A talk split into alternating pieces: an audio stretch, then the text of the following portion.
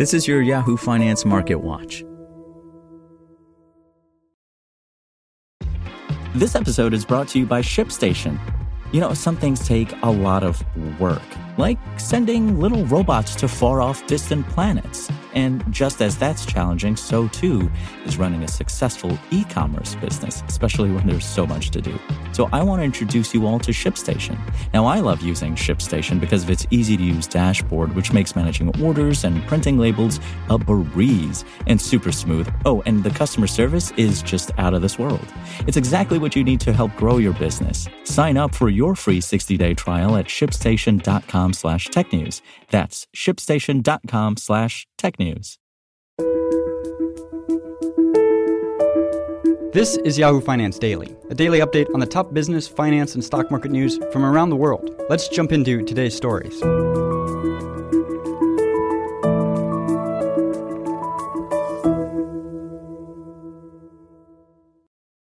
U S stocks tumbled Monday as investors await a blockbuster week that includes the latest Fed meeting, a flurry of heavyweight earnings reports, and jobs data.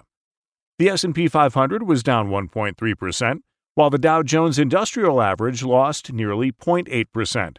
The technology-heavy Nasdaq Composite declined by roughly two percent. The yield on the benchmark ten-year U S Treasury note ticked up to three point five four six percent on Monday morning. The dollar index ticked up zero point three two percent to one oh two twenty-six. Stocks closed a winning week Friday following data that pointed to stronger-than-expected U S economic growth. All the major market averages finished higher for the week, with the S and P five hundred gaining two point five percent, the Dow Jones Industrial Average ending up one point eight percent, and the Nasdaq climbing north of four percent. The Commerce Department said Friday the Personal Consumption Expenditures Price Index, excluding energy and food, showed prices rose four point four percent from a year earlier. Friday's report came in a day after the government reported a better-than-expected two point nine percent gain in gross domestic product for the fourth quarter, boosting hopes that the Federal Reserve may head toward the elusive soft landing scenario. Fed officials will be meeting in Washington, D C Tuesday and Wednesday.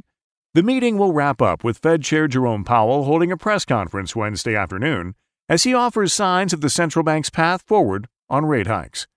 The F O M C's work is not yet done, even if the recent declines in inflation and wage growth give it more time to assess the effects of past policy actions. A key challenge for the F O M C will be to execute its transition to smaller rate hikes without furthering expectations that an end to its hiking cycle is imminent, the team at Barclays wrote. At the end of the week, investors will get another clue of the Fed's path as the government's January jobs report is set to be released Friday morning. Economists surveyed by Bloomberg expect one hundred eighty-five thousand jobs were added to the economy last month, a slowdown from the gain of two hundred twenty-three thousand jobs in December. Meanwhile, it's the biggest week of the fourth quarter earnings season, with big tech results taking the spotlight amid thousands of layoffs in the industry. Despite the already announced job cuts, the tech companies are in part to blame for the disaster, Yahoo Finance's Dan Howley writes. The heavy earnings slate includes reports from tech heavyweights Amazon, Apple, Alphabet, and Meta platforms. Elsewhere in markets, shares of Lucid sank nearly nine percent. On Friday, the electric vehicle maker surged more than eighty-eight percent, following speculation that a Saudi Arabia public investment fund is considering buying its remaining stake in the company. Alibaba shares fell six percent Monday after reports that the Chinese e-commerce site is moving its headquarters out of the country, suggesting the new campus could be in Singapore, according to reports. SoFi Technologies shares rose twelve point five percent Monday after the digital financial services company posted an upbeat earnings guidance for the year ahead. Shares of Johnson and Johnson fell nearly four percent Monday after an appeals court said the company can't use bankruptcy to end cancer lawsuits. In the cryptocurrency market, Bitcoin has fallen over one percent to twenty-three thousand one hundred sixty-eight over the last twenty-four hours, according to CoinMarketCap. However, the largest token is on its way for its best January since twenty thirteen, per Bloomberg, on bets that monetary tightening and the sector's crisis are both receding. For more live coverage of business, finance, and stock market news, please visit yahoo finance dot com. We'll be back tomorrow morning with your daily update. So until then, thanks for listening.